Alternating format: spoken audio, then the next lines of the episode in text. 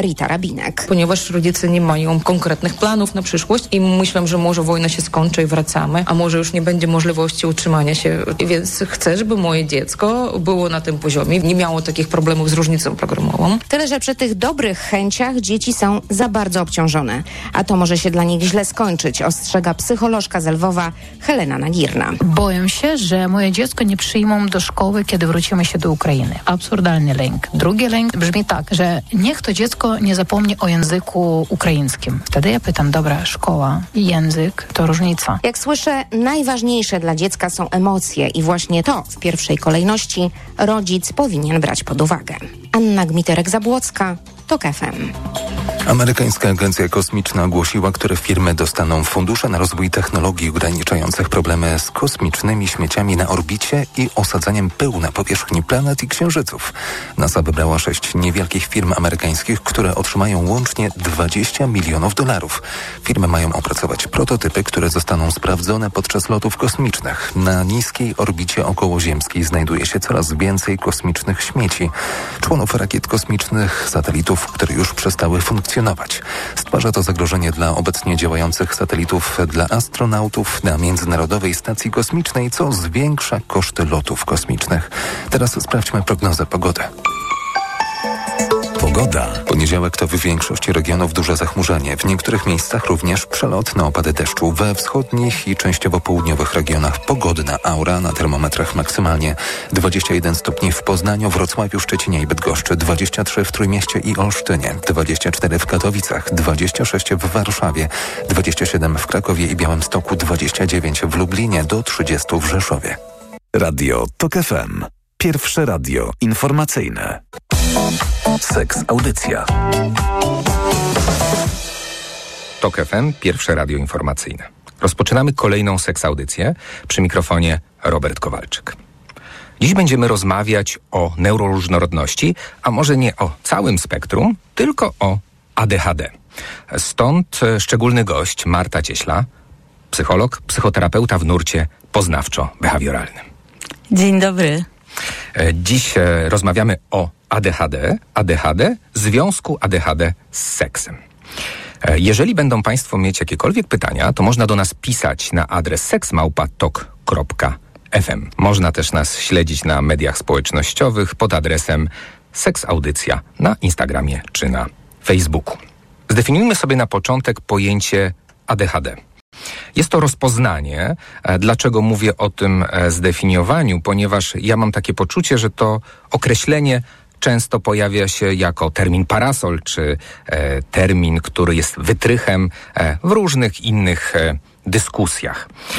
czym dla Ciebie, czym w perspektywie diagnozy psychologicznej, psychoterapeutycznej jest ADHD? ADHD to jest wyzwanie, czy też zaburzenie neurorozwojowe. To oznacza, że jest człowiekiem od początku. Um, pra prawdopodobnie od urodzenia lub zaraz po e, narodzinach do śmierci um, jest związane z inną budową mózgu i układu nerwowego. I to jest niezwykle ważne, żeby zrozumieć, że to ADHD jest bardzo biologiczne, wbrew temu, co tam obiegowo biega, nie? Że ADHD nie istnieje, że go nie ma, że go wymyślono. To nie jest prawda. To jest bardzo biologiczne wyzwanie. Co to oznacza? To oznacza też, że mm, doświadcza go całkiem spora grupa osób, bo to jest 5 do 7% całej populacji, czyli jak sobie wyobrazimy, no to to jest... Yy, cała grupa, tak? W każdej szkole, tak myśląc, było przynajmniej kilkoro takich dzieciaków. E, i jest człowiekiem przez całe życie. Ona będzie się objawiać w kategoriach na przykład e, dysregulacji uwagi, czyli uwaga osoby z ADHD. Mm, biegnie jak taki zajączek, jak króliczek, za tym, co jest ciekawe, za tym, co jest fajne, za tym, co jest nowe, za tym, co jest interesujące ale ma trudności z robieniem rzeczy nudnych, żmudnych. W czym to się może przejawiać? W tym, że na przykład zapomina się kluczy, szuka się nie, bez ustanku jakichś ważnych dokumentów, gubi się, bo to jest mało ciekawe. Tak, z taką dużą dezorganizacją życia, z trudnością z płaceniem rachunków, z trudnością z pamiętaniem o jedzeniu, o piciu, z rozpraszaniem się nie tylko w tym, że gdzieś coś stuknie, puknie, ale też, że coś mi się skojarzyło przy zapomniało. No i normalnie większość ludzi ma tak, że okej, okay, wraca do tematu, czy wraca do tego, co czytało, czy co słuchało. Osoba z ADHD pobiegnie za tym i nie wiadomo, gdzie się znajdzie. I to jest y, taki kłopot związany z dysregulacją uwagi, który właśnie nie polega na tym, że ja się nie skupiam, ale że się skupiam nie na tym, na czym bym chciał, czy nie mam nad tym kontroli, tak? Bo mogę się skupiać tak bardzo i tak długo i dążyć za krańcami internetów, e, za tym, co mnie interesuje, że, że na przykład tracę, po co ja to w ogóle robię, nie? Czyli skupiam się tylko na jakimś aspekcie. E, ADHD to jest trudność z mm, ruchliwością. I od takiego stereotypowego dziesięciolatka, który biega jak nakręcony za piłką, jeździ na rowerze i tam skacza po ławkach w klasie, do takiej ruchliwości, że nie mogę jako osoba dorosła odpoczywać że nie mogę osiągnąć takiego stanu rozluźnienia, że albo muszę właśnie być dużo wszędzie, y, poruszać się, wstawać, chodzić, albo wiercić na krześle, obgryzać paznokcie, obgryzać wewnętrze ust, mm, czuć taki przymus ciągłego y, bycia w biegu, jak motorek. Ale to też jest taka impulsywność, czyli zanim pomyślę, to zrobię, odpowiem komuś coś, y, wyprzedzę, nie mogę stać w kolejce, bo już czuję zniecierpliwienie, tak? Szybko się wzbudzam, denerwuję, y, wpadam w kłopoty, w kłótnie. Mimo tego, że na głowę ja wcale tego nie chcę. Mówisz o tym, e, o ADHD, że rozpoznaje się je bardzo wcześnie, znaczy można rozpoznawać bardzo wcześnie. Natomiast ja bym e, nawiązał do obszaru seksualności. Czy w diagnozie, szczególnie osób dorosłych, dyskutuje się jakieś objawy z obszaru seksualności, które są, no właśnie, krytyczne w dyskusji o ADHD. Będziemy mieć e, to na przykład w e, ryzykownych zachowaniach seksualnych, mhm. które wcale nie są rzadkie e, w ADHD i to będzie nam taki objaw impulsywności, tak? Mhm. Na przykład zdrada tak? Nie chciałem, czy nie chciałam, ale byłem, byłam i tak mi się jakoś wydarzyło, że się nie zatrzymałem, nie zatrzymałam. Mhm, mhm. Szczególnie w połączeniu na przykład z alkoholem, tak? Czy ze środkami, czy które znowu są, będą charakterystyczne dla osób z ADHD. Czyli też tak, ten wątek związany z przekraczaniem granic, rozumiem. Dokładnie tak. Jeżeli przyjrzymy się tym kategoriom rozwojowym, e, to jeżeli mamy na przykład dzieciaki, czy tam te kwestie związane z seksualnością też e, powinny być w jakiś sposób zaopiekowane? O czym myślę? O na przykład edukacji seksualnej. Gdzie widzisz w tym obszarze jakieś e, elementy, które powinny się pojawić? Tu jest w ogóle kluczowa y, regulacja emocji, bo my mhm. wiemy, że w ADHD, choć nie ma tego w kryteriach diagnostycznych, to ta dysregulacja emocjonalna, mhm. czyli to, że szybko się wzbudzam, szybko się odpalam, jest bardzo charakterystyczna, że nie mogę pomieścić w sobie tego napięcia. Mhm. I ta y, kwestia regulowania emocji i tym, że czasami wykorzystujemy seks czy masturbację jako sposób na regulację emocji jest bardzo charakterystyczny, tak? Mhm. I ten kawałek musi wybrzmieć w edukacji seksualnej, bo oczywiście to jest świetny sposób na redukcję napięcia. Problem jest, kiedy jest to jedyny albo główny. A tak mogą nasze dzieciaki, e, te szczególnie odkrywające dopiero seksualność i sprawdzające, co mi to robi, jak mi to daje, mogą się w tym e, mocno zagłębić. To tak jak w takim typie masturbacji dziecięcej jak masturbacja eksperymentalna czy instrumentalna, czyli wykorzystywanie, rozumiem, narzędzia, jakim jest autostymulacja, do regulacji innych funkcji, nie tych związanych z seksualnością. Tak, i zdarza się tak w diagnozie, że trafia do takiego psychologa czy psychoterapeuty dziecięcego rodzic i mówi o tej masturbacji, która jest często masturbacją instrumentalną, jak sprawdzamy, tak? Że ona wychodzi poza te normy rozwojowe, bo po prostu dziecko nie ma sposobu sposobu na redukcję tego napięcia, którego jest w nim bardzo wiele w ADHD i właśnie znajduje jakiś sposób w toku naturalnego rozwoju. No i jak nie mam, to wtedy dochodzimy o co chodzi i nierzadko pokazuje się, że to są właśnie symptomy ADHD. Czyli tutaj rozumiem, ta ekspresja seksualna może być takim objawem, przez który możemy też widzieć to ADHD. I tutaj rozumiem, że zaproponowanie jakiegoś alternatywnego sposobu radzenia sobie z napięciem najczęściej spowoduje to, e, na co czekają rodzice, czyli obniżenie ilości tej masturbacji e, i powrót tej masturbacji do ram rozwojowych. Dokładnie tak, bo dziecko musi mieć sposoby na to, żeby sobie radzić, żeby się regulować. I to odkrycie tego, że to nie jest nic złego w takim znaczeniu, ale jest to ważna informacja e, dla środowiska, jest no takie bardzo zdejmujące e, ciężar. Jeżeli mamy trochę starsze mm, dzieci, to już zaczynają być budowane relacje. I takim elementem w dyskusji o ADHD jest często problem właśnie w tych relacjach. E, Jak tutaj widzisz takie pole do dyskusji, do interwencji? Mamy kilka obszarów w tym nastoletnim okresie. On w ogóle jest krytyczny dla każdego człowieka. A jeśli rozwijam się w spektrum ADHD, to rozwijam się też z pewnym bagażem doświadczeń. My wiemy, że e, w ADHD, tym dorosłym i tym dziecięcym, pojawia się coś takiego jak skłonność do mm, wrażliwości na odrzucenie. Czyli ponieważ dostaję bardzo dużo informacji zwrotnych, że nie robisz, nie ogarniasz, zapominasz, rozpraszasz, biegasz, ciągle jesteś nie taki, nie taka, więc przyzwyczajam się do tego i uczę się, że ten świat ode mnie wymaga i wyszukuje we mnie tego, co jest we mnie trudne. Więc ja też muszę być takim gotowym na to odrzucenie. I to jest bardzo charakterystyczne, bo mogę albo dążyć do izolacji, tak? Czyli wycofywać się z tych interakcji społecznych, no i znowu nam może wchodzić na przykład masturbacja, jako taki sposób, prawda, do tego realizacji potrzeby, e, ale może też nam wchodzić tutaj taka ym, podatność na manipulację, podatność na przykład na e, rozbieranie się, czy na wysyłanie zdjęć nagich, mimo tego, że nie chcę, ale chcę być zaakceptowany, zaakceptowana, chcę, żeby mnie polubili, chcę, żeby było wszystko ze mną okej. I mogę przekraczać te swoje granice, nie? To jest bardzo interesujący wątek i myślę, że dzisiaj też on będzie w audycji e, się pojawiał, czyli kwestie związane z bycie sprawcą albo bycie ofiarą, jeżeli chodzi o osoby z ADHD. No i tutaj powiedziałaś o takim przykładzie, gdzie można wejść w rolę ofiary.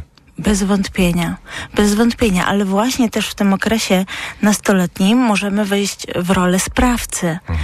Czy świadomie, czy nieświadomie, tak? Bo pamiętajmy, że tutaj w tym okresie nastoletnim e, dzieciaki bardzo się uczą, co to znaczy na przykład świadoma zgoda.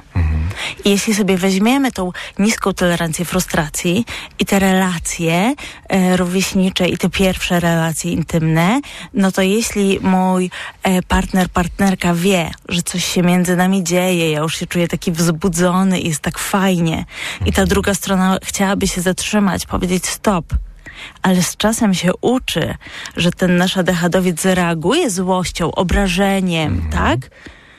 No to może ulegać takiej presji.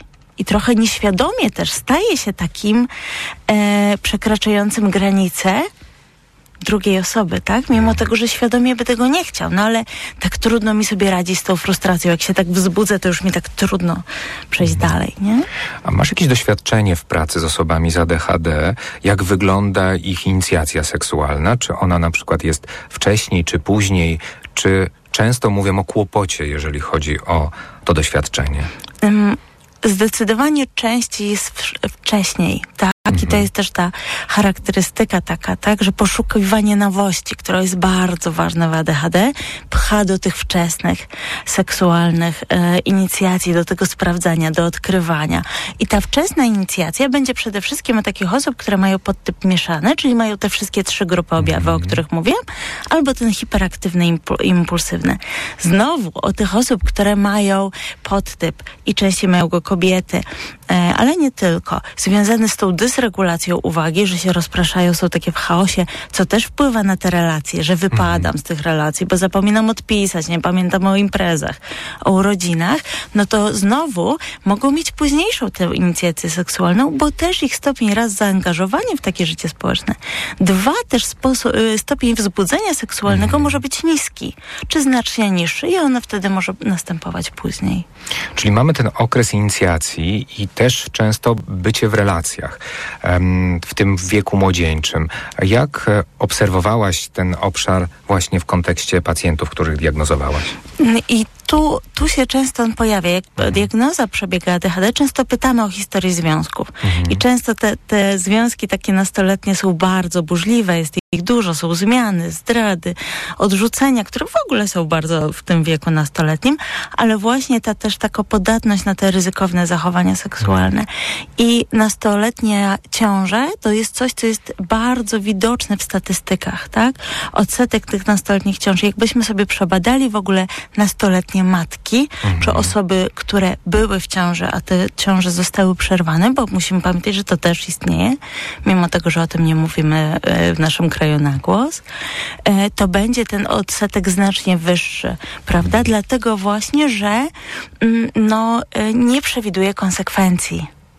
Albo jestem wzbudzony, wzbudzona, mhm. no i idę dalej tak? I na przykład nie używam e, antykoncepcji, mimo tego, że teoretycznie znam, bo to nie jest kwestia małej świadomości, Wtedy to nie będzie ten kawałek, choć oczywiście też jak w populacji ogólnej, ale dodatkowe tego, że to mi się nie zdarzy. A jak dołożymy do tego alkohol, alkohol jest w ogóle moderatorem w ADHD tych właśnie ryzykownych zachowań seksualnych, no to już mamy przepis. E, ciekawe, bo właśnie trafiłem, e, przygotowując się do audycji, na jedno z badań. Badanie, które zostało zaprezentowane na zjeździe amerykańskiego e, towarzystwa, które grupuje profesjonalistów zajmujących się ADHD. To było badanie, które było prowadzone wśród studentów, u których ta diagnoza ADHD miała miejsce. No i właśnie okazało się, że w tej grupie jest więcej partnerów seksualnych, więcej substancji i mniej właśnie stosowania zabezpieczeń.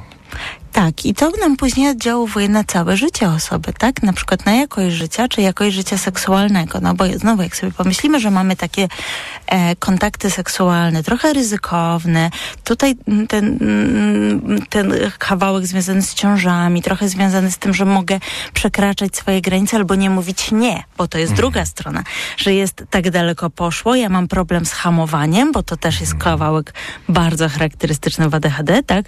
Kora przedczołowa i czołowa tam trudności z funkcjami wykonawczymi, czyli nie mogę zahamować, bo już się rozpędziło i nie mówię nie. Nie? Mhm. I, I znowu jestem bardzo podatny, to znowu oddziałuje na całą resztę mojego życia. Mhm. Tym bardziej, że ten seks może też pełnić funkcję regulacyjną. I często tak jest. Czyli może być skojarzone, bo tu substancja, prawda, plus, e, plus właśnie zachowanie seksualne. No dobrze, e, czyli mamy taką mieszankę, która no, zwiększa poziom trudności, prawda? I tutaj mamy młodą osobę, która wchodzi w życie e, seksualne, buduje relacje. No i mamy tutaj osoby e, dorosłe. I teraz przyjrzyjmy się tej grupie e, pacjentów, osób, które, e, które mm, właśnie przeżywają trudności.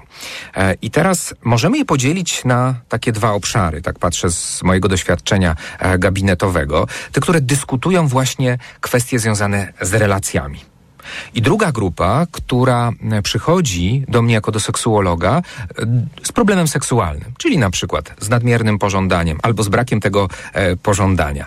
Czyli przychodzą jakby z dokładnie zdefiniowanym e, zaburzeniem seksualnym. Natomiast chciałbym się skupić e, na początek, e, jeżeli chodzi o tą grupę która właśnie przychodzi z problemami, z relacjami miłosnymi. Jak ty to e, widzisz w perspektywie swoich doświadczeń? No i tu będziemy mieć znowu podgrupy, tak? I znowu będziemy mieć całą masę. Będzie taka grupa e, związana z tym, jak mam dysregulację uwagi, czyli ta moja uwaga sprawia, że to moje życie jest w takim chaosie i trudno mi zarządzać uwagą. I tu mamy kłopot z na przykład utrzymywaniem czy rozpoczynaniem relacji. Jestem, wchodzę z kimś, nie? Nawiązuję kontakt, ale potem muszę pamiętać, że ta osoba istnieje, pamiętać o ważnych wydarzeniach, zaplanować je jakoś zaplanować randkę, włożyć to gdzieś w swój grafik, mm. który trudno jest, nie? I często czuję się taki samotny, a jeszcze wszelkie mm, sygnały że nie mogę się spotkać, albo że to jakoś nie, nie dzisiaj, odbieram jako coś, że coś ze mną jest nie tak. Ty na pewno nie chcesz się ze mną spotkać. Czyli to doświadczenie z przeszłości, tak? Że zawsze jestem osobą, w której jest umiejscowiony problem. Absolutnie tak, nie? I że to ze mną jest coś nie tak. I to jest taka grupa, która będzie miała trudności i często będzie w takiej właśnie izolacji, e, która, która ma kawał, kawał e, problemów z tym. Druga grupa będzie to y, zdecydowanie częstsza, to będzie taka z podtypem właśnie mieszanym, nie? Mhm. Gdzie tych relacji jest dużo. Ja wchodzę często tak intensywnie. Jestem, zmieniam tych partnerów, ale się frustruję, więc się kłócę, więc się wzbudzam, więc są albo jakoś impulsywnie mm, coś komuś powiem, albo się rozstajemy, tak? Że jest trudność w utrzymaniu tej relacji, w zbudowaniu w niej takiego mm, stabilnego, uporządkowanego i bezpiecznego środowiska. Dlatego, że jeśli ja ciągle poszukuję bodźców, mhm. no to często ta kłótnia też ma funkcję regulacyjną. Coś się ze mną dzieje, coś mi jest trudno, więc się wzbudzam, nie? Mhm. Ja bym chciał wrócić do tego pierwszego typu, bo tutaj wydaje mi się, rysuje się, tak jak mówisz, zupełnie inny obraz. Natomiast e, jak patrzę na pacjentów w tym pierwszym typie, to tam jest też taka kwestia, no oczywiście obwiniam się, bo jestem e, odpowiedzialny za tą relację i, i pewnie problem jest po mojej stronie, to też e, daje takie duże pole do nadużyć że ja jestem, będę w tej relacji za wszelką cenę i zawsze będę e, brał e, winę na swoją, e, znaczy to zawsze będzie moja wina. Tak, i co jest najgorsze, to jest podtyp ADHD, którego nie widać. Mhm. A tak? co to znaczy? To znaczy, że jak patrzymy na taką osobę, to ona wcale nie macha nogami, rękami, nie jest mhm. nakręcona, że to wszystko dzieje się w jej głowie i często wkłada bardzo dużo wysiłku, żeby to życie jakoś ogarnąć. Mhm. I często osoby mówią, przechodząc na diagnozę, mówią, wie pani, ale no, no nie jest jeszcze aż tak źle, ale tak, tak mi się jakoś składa i tak słucham o tym i widzę w tym siebie, ale ludzie mi mówią, ty, ty masz ADHD? Nie, no, mhm. no bo go nie widać. I to w ogóle jest taka grupa, która ma większe ryzyko e, też e, prób odebrania sobie życia, więc zawsze jeśli jesteście w takiej grupie i w takiej sytuacji, szukajcie pomocy. Telefon zaufania, środowiskowe centra zdrowia psychicznego, czy najbliższe e, miejsce e, związane z Izbą Przyjęć Szpitala Psychiatrycznego, czy też 112, kiedy jest już bardzo gorąco, bo to jest grupa i szczególnie gdzie kobiety, jako jedyna grupa chyba, mhm. ma większe ryzyko właśnie takich zachowań samobójczych, ponieważ tego nie widać. I to wszystko jest wewnątrz i ja biorę do siebie i również też te problemy w relacjach, te dezorganizacja, to, że ja nie radzę sobie z tym chaosem, mhm. no to jest kawał, nie? I ta, ta, to bycie w tej relacji też, gdzie, szczególnie jeśli pomyślimy o kobietach, które w naszym kraju, w naszej kulturze są te, które są odpowiedzialne za klimat emocjonalny, za pamiętanie, rocznice, imieniny, urodziny, prawda? Te wszystkie Generalnie rzeczy. Generalnie za relacje. Tak, i za relacje to jest kawał.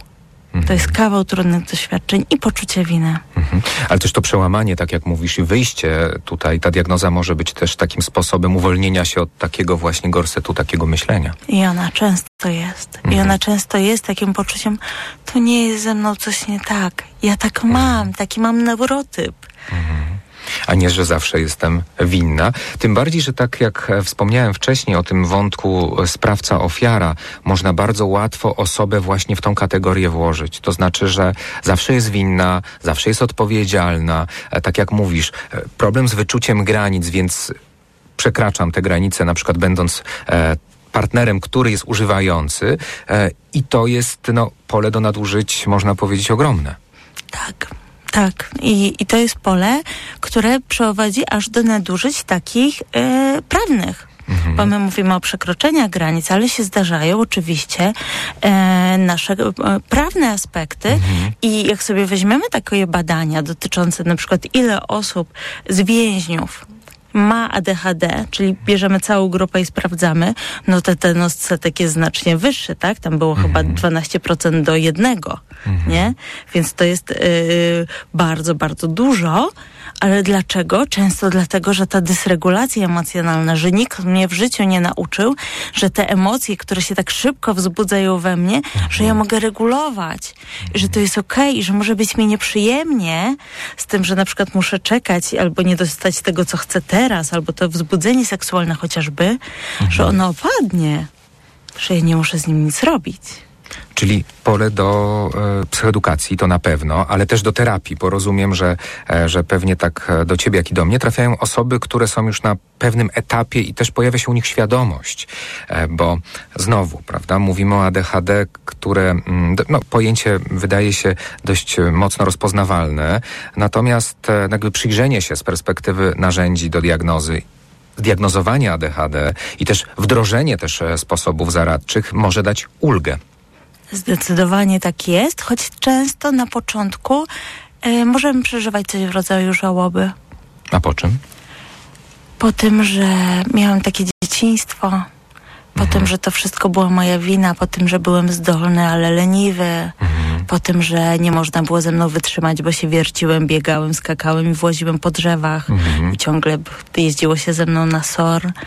E, Częściej osoby z ADHD doświadczają też przemocy jako dzieci, bo trudno jest z nimi wytrzymać. Dorosłym, nie? A ADHD jest e, dziedziczne w 70%, więc często ma też rodzica, który sobie nie radzi z własnymi emocjami, więc reguluje się Znaczy, krzycząc na e, dzieci. Dziedziczna jest predyspozycja. Predyspozycja oczywiście, tak? Do ADHD. Ale wracając do tego wątku, czyli właśnie bycie, mm, bycie też, e, wchodzenie w związki, które mogą nie dawać satysfakcji, ale właśnie z takiego poczucia, że no, nikt inny mnie nie zechce. Tylko to jest ta relacja, która jest tak naprawdę dla mnie jedyną możliwą relacją, albo jest ta relacja, w związku z tym za wszelką cenę e, będę chciał, czy będę chciała utrzymać e, tą relację. No i mamy tu jeszcze jeden wątek, bo jeśli sobie pomyślimy o tym, że jestem trochę takim chaosem w głowie, chaosem w życiu, nie? To często e, partnerzy mają poczucie, że są rodzicem. Bo to ja muszę pamiętać o rachunkach, o opłatach, o wyjściach, o tym, o tamtym, a wyrzuć śmieci, a wstaw zmywarkę, bo umysł osoby z ADHD często widzi e, po prostu wszystkie bodźce jako równoważne. I nie wiem, czy mam teraz zamknąć szafkę, wyrzucić śmieci, czy ten kubek. I tego wszystkiego jest tak dużo, że się przepalam i nie robię nic. I to jest też taki problem bardzo relacyjny, tak, że to jest, em, nie chcę być twoją matką, nie chcę być twoim ojcem, tak mówią partnerzy. I to jest bardzo trudne. Wrócimy jeszcze do tego wątku, bo on też wiąże się w moim odczuciu dość mocno e, z seksualnością. I teraz weźmy na tapet tą drugą grupę, taką grupę, którą byśmy określili nadmierna. Czyli rozumiem, bogate życie seksualne, dużo doświadczeń z substancjami, czyli można powiedzieć wręcz taka gwiazda socjometryczna. Często tak. Czyli osoba, która mm, można by e, podejrzewać, że nie ma problemów w relacjach, a jednak, a jednak te problemy są. Są i tak tu jak rozmawialiśmy, nie? że szybko je się wzbudzam, kłócę, y, obrażam. Mm, Zmieniam często partnerów, bo się nudzę. To też bardzo charakterystyczne. Y, Pierwsze randki, super, jest ekstra. A, i po paru miesiącach mi opada, chyba go nie kocham, chyba jej nie kocham, to nie to. Szukam nowego, jest wspaniale. Takie gronienie króliczka, tak? Które jest bardzo, bardzo częste, nie? Albo y, zdrady. Prawda? Które też bardzo rzutują na relacje. Albo w ogóle tylko unikanie wręcz bliskości e, takiej emocjonalnej i podążanie tylko za sferą seksualną. Tak? I tutaj będziemy mieć różne e, modele i różne opcje. Czy to przygodnego seksu, czy tylko umawianie się na taki seks partnerski, prawda? W tych relacjach. Mm, I to nie jest trudne, jeśli to na pewno pasuje, jeśli na pewno tego szukam, a nie boję się tego odrzucenia. Mhm. Ale to bardzo trudno wyjść takiego schematu, bo na podstawie tych doświadczeń e, mogę budować, że taki jestem, prawda? Że nie jestem zdolny do, e, do stworzenia, nie wiem, długoterminowej relacji, albo tego potrzebuję. No ale jeżeli na to popatrzę z perspektywy, że to jest jednak objaw, że to jest jednak problem, który, który powoduje to, e, że tak, a nie inaczej się zachowuje, no to to może zmienić światopogląd. Może, choć trudno jest ten objaw puścić. Mhm. Bo Bo to jest fajne, to jest wzbudzające, to jest objaw, ale to, że ja wiem, że to jest objaw, wcale nie zmienia faktu, że on ze mną jest i będzie cały czas. I to wzbudzenie i poszukiwanie nowości będzie we mnie cały czas, nawet jak sobie nazwę, że to jest objaw impulsywności. Więc zawsze pozostaje pytanie, czego potrzebujesz i czego szukasz i jak możemy to zapewnić w inny sposób. Bo nie możemy z ciebie ADHD wyciąć. Diagnoza nie ma wyleczenia. To, to, to daje ci świadomość i to, co może ci dać, to szukanie innych sposobów.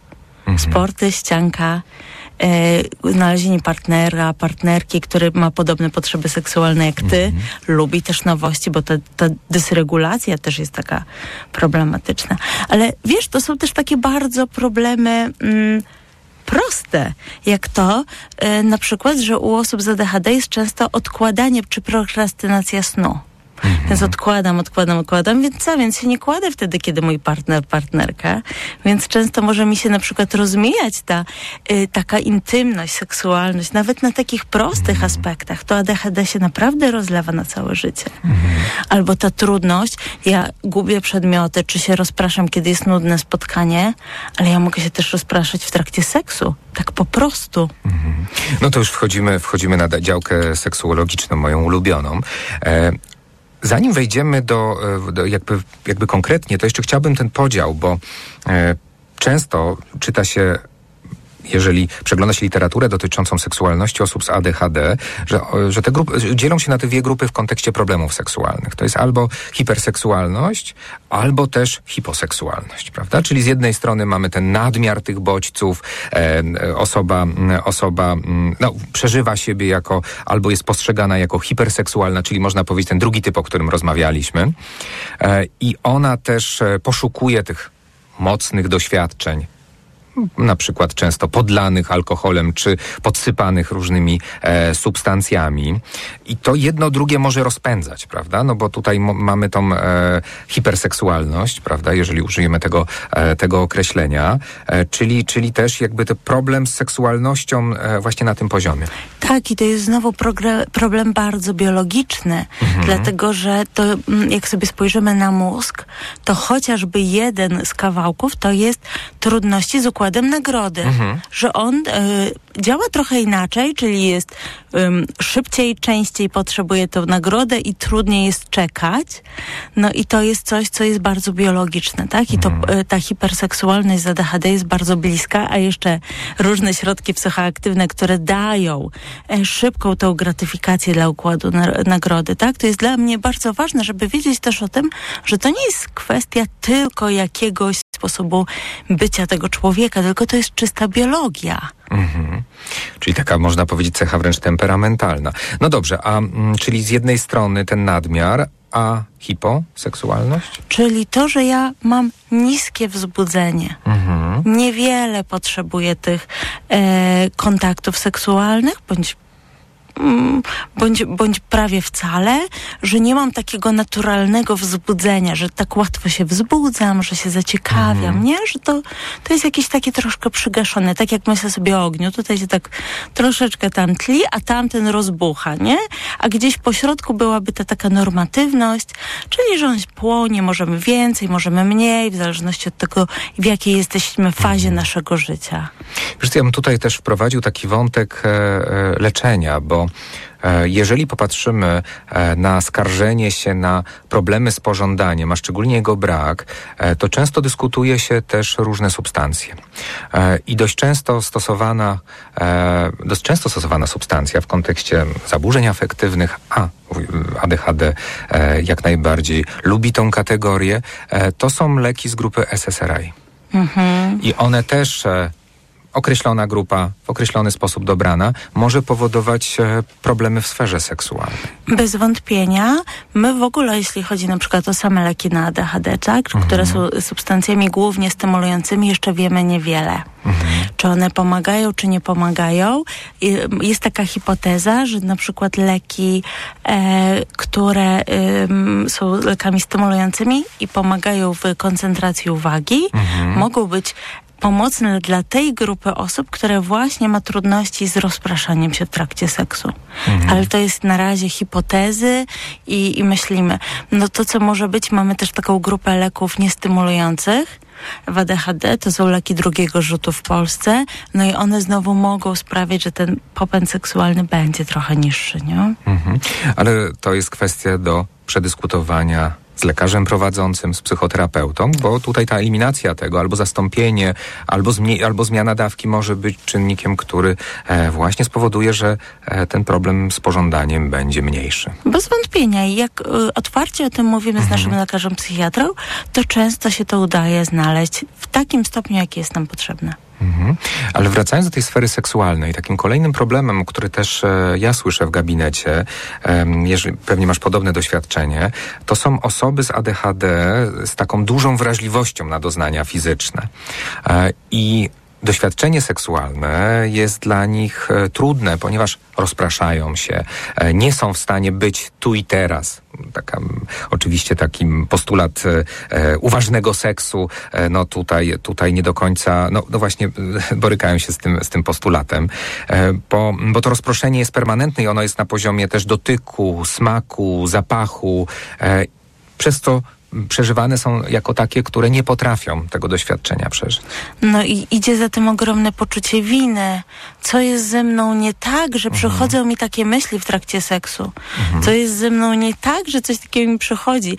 Jak do tego dołożymy impulsywność, to czasami e, opowiadają pacjenci, że w trakcie seksu coś im się przypomniało. Ty, a wiesz, że musimy zrobić... I przypominają sobie, że nie mogą, że teraz nie to i wracają, nie? I potem jest, bywa tak, że w tej relacji bywa trudno, ale o czym ty myślisz? To ty jesteś ze mną, nie ze mną? No, więc te zrozumienie takie też e, w związku, że ja tak mam, że to w ogóle nie znaczy, że ja chcę tu być, ale, ale jest mi po prostu trudno, nie? Mhm. Ale to się może też prze, jakby przełożyć na trudność w utrzymaniu tego pożądania, bo to rozproszenie, rozumiem, samej osoby, ale też em, osoby, która towarzyszy w tym seksie. Mm, Ale też myślę sobie z takiego modelu, który jest dość powszechny, taki model linearny seksu, to znaczy, że od do, prawda? Od, od rozbudzenia do orgazmu, do, i to wtedy znaczy, że ten seks właściwy, oczywiście mówię to w cudzysłowie, e, e, był, e, że mm, też może się pojawić właśnie na trudność na poziomie rozproszenia, no i też jakiś rodzaju poczucie winy, odpowiedzialności za nieprzeżycie orgazmu. Zdecydowanie tak. I znowu mamy w ADHD e, biologię, bo umysł ADHD em, się wy, wyłącza w trakcie zadania. Tam mamy takie odpowiednie sieci neuronowe, które odpowiadają za tym, że on się tak wyłącza na chwilkę, tak sobie odpoczywa, nie? I to jest właśnie to rozproszenie często. I to będzie absolutnie, absolutnie w tym kawałku. I, i to jest właśnie ta grupa, którą leki stymulujące być może e, pomogą. Ale wiesz, tutaj e, to będzie też widoczne u na przykład kobiet, które są tym typem takim romantycznym w tym seksie, że potrzebują tego takiego kawałka, prawda, uczuć, bliskości. No a jak trudniej mi jest być w tych uczuciach i bliskości, trudniej mi jest, no to też jeszcze do tego mam to rozpraszanie, to jest wtedy kawał kawał e, przeżywania. Bo jeśli jestem w takim typie, kiedy znowu potrzebuję tych bodźców bardzo dużo, druga strona medalu, to mogę na przykład mieć, e, lubić taki mocny dotyk, który często jest takim e, u wielu osób z ADHD, że taka potrzeba mocnego docisku, nacisku i mogą na przykład nie wiedzieć, że robią to partnerowi. A partner może być w zupełnie innej sferze. To poruszysz taki ważny wątek, bo pytanie na ile jakby działa komunikacja w relacji, na ile to jest jednak omówione, no ale to wymaga, e, to wymaga często e, świadomości. Wspomniałaś, e, wspomniałaś właśnie o tym, no, seks najczęściej jest w relacji i teraz jak widzisz rolę, rolę partnera, partnerki, osoby partnerskiej w, właśnie w relacji z osobą z ADHD? Dla mnie to jest kluczowe, to jest rozwijanie komunikacji. Mhm. tak? I sprawiedliwie to nie znaczy porówno. Mhm. To, co jest kluczowe, to to, żeby rozmawiać o tym, jak jest między nami, czego potrzebujemy, tak bardzo konkretnie i kto co może wziąć na siebie. Tak? I mm, to czasami na przykład działa, jak się bardzo jasno osoby dzielą. Na przykład, em, nie wiem, ja mam problem z bałaganem, nie widzę tego, ale jak ty mi powiesz, Zośka, wstaw zmywarkę, wyrzuć śmieci, ja sobie to zapiszę na kartce, to ja to ogarnę, ale nie widzę tego. Tak? A to też wpływa na jakość seksu. Kiedy jest między nami nierówno, czy poczucie, nie? Takiej nierówności, czy to, że wszystkie obowiązki domowe są na jednej stronie, to często w stronę kobiet jest kierowane, nie? Że są tak zmęczone, a na przykład partner by chciał więcej e, takiej bliskości, bycia w tym seksualności, ale muszę mieć przestrzeń na to. Czyli mówisz o tej poprawie komunikacji, ale też rozmowa o potrzebach. Wspomniałaś wcześniej o takim doświadczeniu, konkretnym doświadczeniu seksualnym, na przykład, że osoba potrzebuje, nie wiem, gdzieś być mocniej dotknięta, a gdzieś e, niedotykana. Tak, i to jest w ogóle kluczowe nawet w tych takich przelotnych e, em, relacjach seksualnych, tak? Wtedy, kiedy no jest nie budujemy długotrwałej relacji, tylko ona jest na tu i teraz, ale też oznaczenie tego, że słuchaj, em, jakbym cię tam za mocno dociskała, czy no, ugryzła, czy ugryzł, to daj mi znać, nie? Bo to mm, ja czasem tak mam, że nie widzę tego. Więc to nie musi być też taka głęboka między nami więź emocjonalna, żebyśmy mogli o tym mówić, tylko takie proste, techniczne wręcz e, umawianie się razem ze świadomą zgodą. Mhm, czyli ustalenie, ustalenie granic. A właśnie, jak sobie radzić z tą uważnością? Bo e, to, co jest, e, to, co się pojawia, wspomnieliśmy o tym wcześniej, to, że pojawia się ten rodzaj rozproszenia w kontakcie e, seksualnym, który też często e, uniemożliwia albo ogranicza do, doświadczenie przyjemności. Tu kluczowe są dla mnie trzy rzeczy. Pierwsza to spadek poczucia winy. Poczucie winy jest zabójcą seksualności, pobudzenia, tak? W ogóle idzie to z innego kanału, więc okej, zauważam to, więc staram się nawrócić. No, tak? Taką łagodnością dla sobie siebie. Takim łagodnym e, wewnętrznym dialogiem. Druga rzecz to jest bycie bardzo w ciele. Niektórym osobom wręcz pomaga mówienie sobie w głowie, co się teraz dzieje. O, to jest ciepłe, to jest miłe, o, jaki to jest nacisk, nie? Nawet taki dialog wewnętrzny o tym, co się dzieje, czyli udzielamy sobie kawałka pamięci roboczej do tego, co się tutaj dzieje. E, jeśli przy tej pamięci roboczej, to też to, że ja, żeby rozpocząć e, tą aktywność seksualną, muszę mieć przestrzeń w głowie. Więc jeśli się kładę z TikTokiem czy z serialem do łóżka i za chwilę ma się coś wydarzyć, to moja pamięć robocza jest zajęta i będzie mi trudniej się przełączyć na tą aktywność seksualną, a u osób e, z ADHD często jest problem z rozpoczynaniem zadań. To też jest bardzo, bardzo ważne, bo wiem, że to używanie mediów, szczególnie właśnie u osób z podtypem dysregulacji uwagi bywa problemowe. No i trzecia rzecz, odkrywanie, co się lubi. Bo często będą takie bodźce, które będą jak taki budzik, jak takie wzbudzenie, nie? I szukanie tych bodźców i uczenie się razem z partnerem, partnerką, osobą partnerskim, co jest tym, co daje mi taką dużą przyjemność i takie większe wzbudzenie. Bo jak jest większe wzbudzenie, to trudniej jednak o to, żeby się rozproszyć. No właśnie, a jak to jest z tą kategorią monotonia versus urozmaicenie? To zależy. To zależy, bo e, ADHD to jest taki taniec między nowym, ciekawym, fajnym, a jednak taką strukturą, że mniej więcej wiemy, co się wydarzy, przewidywalnością. I to y, często, co pomaga pacjentom, to jest na przykład wyznaczenie jakiegoś dni- dnia czy pory na seks. Tak? Czyli, że nie wiem, że ja tam pamiętam, że w środy to my mamy, albo w piątki i to pomaga w ten swój harmonogram uwzględnić to na przykład, że nie włączam serialu wieczorem, nie? Bo jak włączę, to mi trudniej. Czyli trochę takie ustrukturyzowanie wręcz tego, a z drugiej strony szukanie nowości, co mnie wzbudza, to mnie ciekawi, a może razem coś obejrzymy, a może poszukamy, a może poszukamy zabawek, a może pozycji, tak? Z taką też uważnością na tę drugą stronę, bo ja mogę mieć tak wysoką potrzebę zmiany i to też moi pacjenci mówią, Pani Marto, bo ja to tam 15 pozycji naraz, nie? A tu w ogóle nie ogarniam, że ta druga strona tego nie potrzebuje, nie? Że, że musi poczuć, a ja już bym chciał coś, czy chciała coś nowego. Mhm. No i to też znowu pole do negocjacji, bo e, mówisz, że mamy osobę, która ma tak, a nie inaczej, e, natomiast też e, no, jest partner bądź partnerka. Prawda? Osoba partnerska jest. E, I teraz jak ona ma się tutaj w tym odnaleźć? To, co ja przywiozłam z konferencji ADHD w tym roku z Amsterdamu, to takie zdanie uczmy związki, uczmy rodziny rozwiązywania problemów. Bo problemy z ADHD będą zawsze. Jakby Mhm. wyzwania będą zawsze. A to, co jest siłą takiego związku, to to, że my umiemy usiąść i o nim pogadać i go rozwiązać. I to jest ta przestrzeń, gdzie jest twoje, Mhm. gdzie jest moje, gdzie jest nasze wspólne. I też pamiętajmy, że na przykład otwieranie związków też bywa dosyć często w ADHD i ono będzie w porządku pod warunkiem, że wszyscy się na to zgodzimy Mhm. i umówimy i być może ta norma życiowa będzie przyjęta, kulturowa czy społeczna, wcale nie będzie naszą Mhm. normą. I ile to jest dla nas w porządku i dla naszego partnera, partnerki, osoby partnerskiej, to jest zupełnie okej. Czyli znowu dyskusja e, o, o granicach przy świadomości e, potrzeb. Ale wrócę do tego wątku, który pojawił się wcześniej. Powiedziałaś o tym traktowaniu osoby z ADHD jako osoby nieporadnej, osoby, nad którą e, trzeba mieć pieczę, kontrolę, no bo prawda, tutaj nie spełnia czyichś oczekiwań, czy, czy generalnie oczekiwań.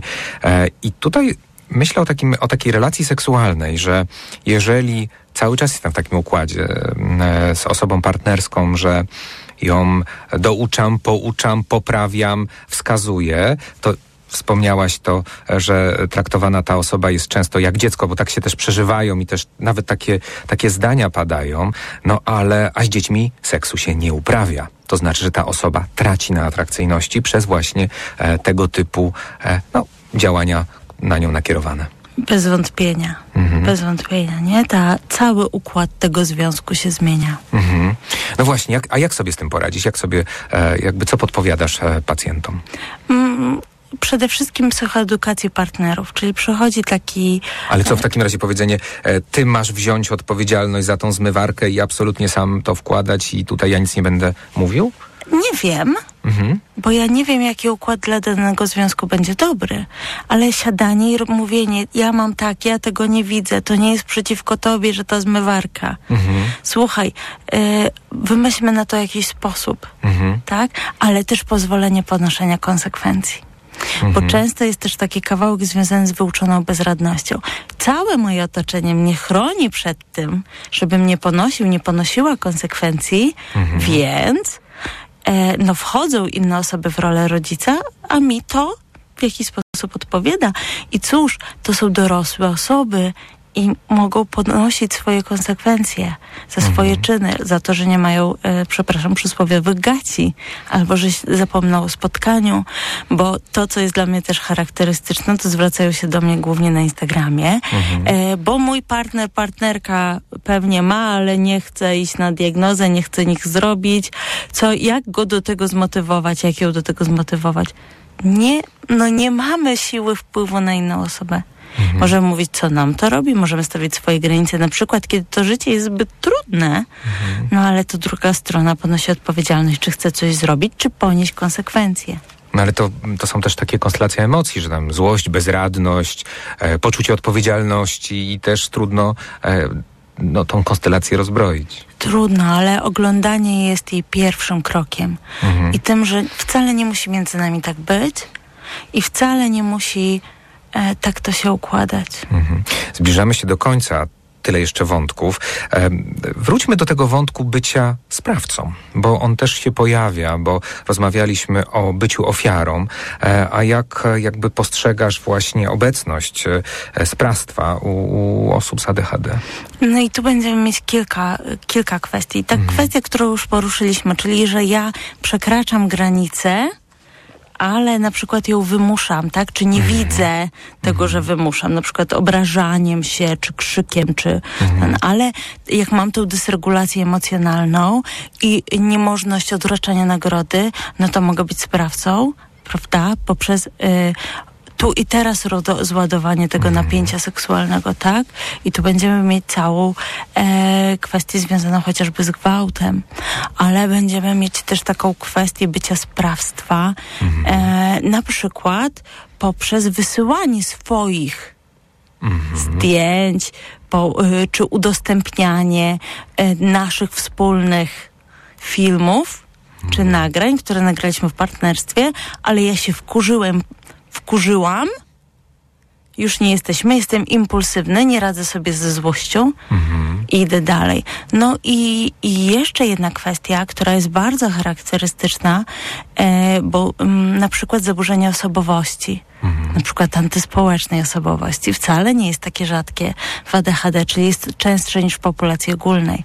Czyli, że mogę wykorzystywać ludzi, czy widzieć ich jako środki do osiągnięcia swojego celu, niezależnie od kosztów, które te osoby ponoszą. Mhm. Czyli rozumiem używanie tych osób dla zaspokojenia własnej potrzeby seksualnej, tak naprawdę pomijając e, ich e, uczucia. Bez wątpienia. Mhm. Czyli, czyli też ten rys antyspołeczny, tak? Rzeczywiście takie jest w badaniach? Że... Tak, że jest, jest częstszy u osób, Aha. głównie u mężczyzn z ADHD w porównaniu mhm. do populacji ogólnej. U kobiet częściej to będzie zaburzenie osobowości z pogranicza, nie? Mhm. Czyli też e, z pogranicza, czyli też jakby ta, ten obszar osobowości impulsywnej, prawda? Tak, borderline. Prawda? Mhm. Czyli, czyli mamy też impulsywność. I tutaj znowu mm, e, jakby wracamy do tego, od czego zaczęliśmy, czyli od e, diagnozy ADHD, e, bo znowu pojęcie, które, które jak wielokrotnie tutaj dzisiaj mówiliśmy, jest powszechnie używane. Natomiast nie każda impulsywność oznacza ADHD. Nie każde zachowanie, o którym dzisiaj rozmawialiśmy, oznacza, że właśnie tak jest. Może, ale nie musi być, bo może mieć też swoją przyczynę w innym rozpoznaniu. Albo być po prostu taką moją e, cechą, bo to, co mhm. będzie nam różnicowało ADHD od zwykłego bycia, mhm. to jest to, że sprawia mi cierpienie. Mhm. I y, sprawia, że moje życie nie jest tak dobre, jak mogłoby być. No i jest ze mną od wczesnego dzieciństwa. Ale mówisz tutaj o tym, że to może być inne wyzwanie i jak najbardziej tak, ale też ADHD rzadko występuje w pojedynkę, więc... A co to znaczy? To znaczy, że bardzo się lubi z innymi wyzwaniami, z lękiem, zaburzeniami lękowymi, depresją, y, z uzależnieniami. A depresją bardziej reaktywną chyba, nie? Czyli taką, że jednak jestem całe życie wkładany w bardzo określoną kategorię, e, jestem spychany, i tak, i nie, bo mhm. część będziemy mieć e, wspólnego genotypu. Mhm. Za ADHD jest przynajmniej 105 genów odpowiedzialnych, e, mhm. czyli poligenowe i część będzie wspólna z ADHD, e, z depresją. My nigdy nie wiemy na ten moment, co mhm. jest czym, ale też będziemy mieć właśnie zaburzenia osobowości, mhm. będziemy mieć też wszystkie zaburzenia z, e, kontroli impulsów, czyli zaburzenia odżywiania, mhm. czy związane z hadem, chorobą afektywną dwubiegunową, chociażby, mhm. czy bardzo często ze spektrum autyzmu, gdzie tam to już seksualność to jest pewnie w ogóle na inny odcinek, bo tam też się bardzo wiele dzieje. No i tutaj jest ciekawe, no bo depresja i lęk, czy zaburzenia afektywne e, i zaburzenia lękowe nie lubią się z seksem też. To też jest taki trigger różnych e, problemów seksualnych, więc tutaj też znowu leczenie, e, no, można powiedzieć, wielo, wielowątkowe może się, e, może się pojawić. Jeżeli tak popatrzymy na to ADHD, tak jakby e, z szerszej perspektywy, to co, co może nas uchronić przed negatywnymi skutkami, to świadomość. Tak. Co jeszcze? Łagodność dla siebie mhm. i bliscy ludzie, którzy są po naszej stronie, mhm. którzy mówią nam, dobra, przejdziemy przez to, mhm. ogarniemy. Tacy, przed którymi się nie musimy wstydzić, bo ten wstyd jest ogromny w ADHD.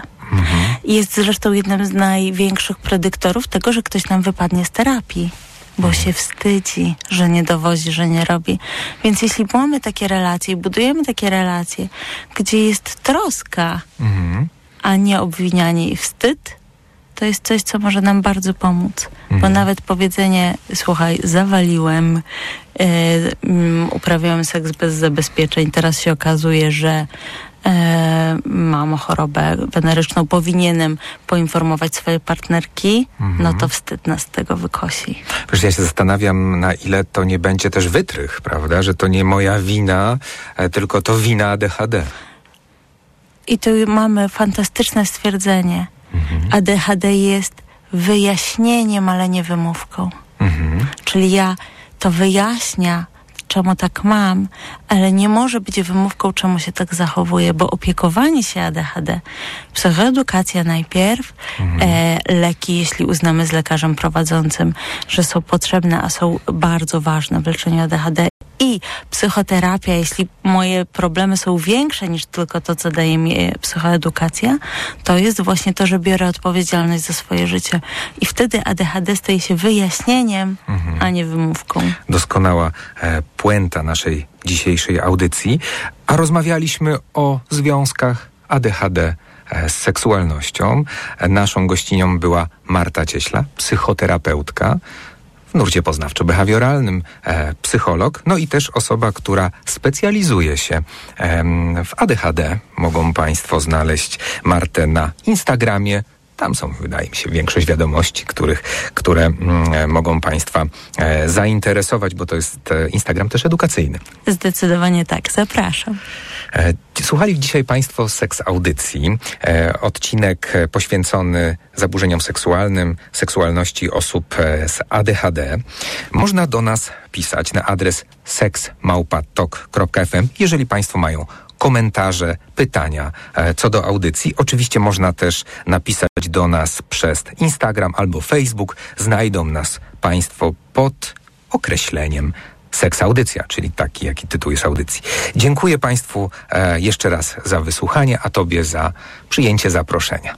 Dziękuję bardzo. Dobrej nocy. Seks Audycja. Radio TOK FM. Pierwsze radio informacyjne.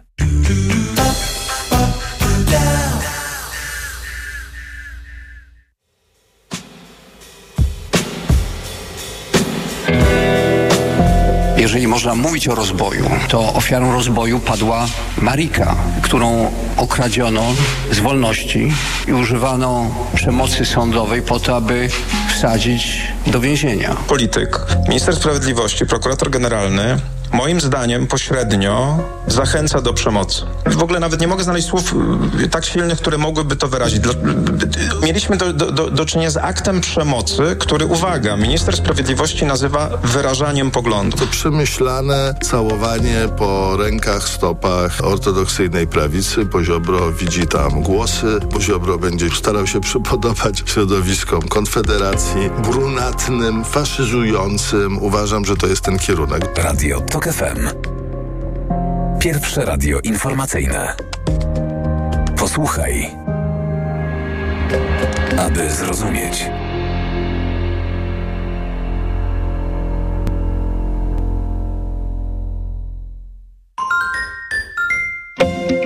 Polityka, polityki, polityce. Wywiad polityczny odmieniają przez wszystkie przypadki i wszystkie opcje partyjne. Zapraszam od poniedziałku do piątku po 17. Karolina Lewicka. Radio TOK FM. Pierwsze radio informacyjne.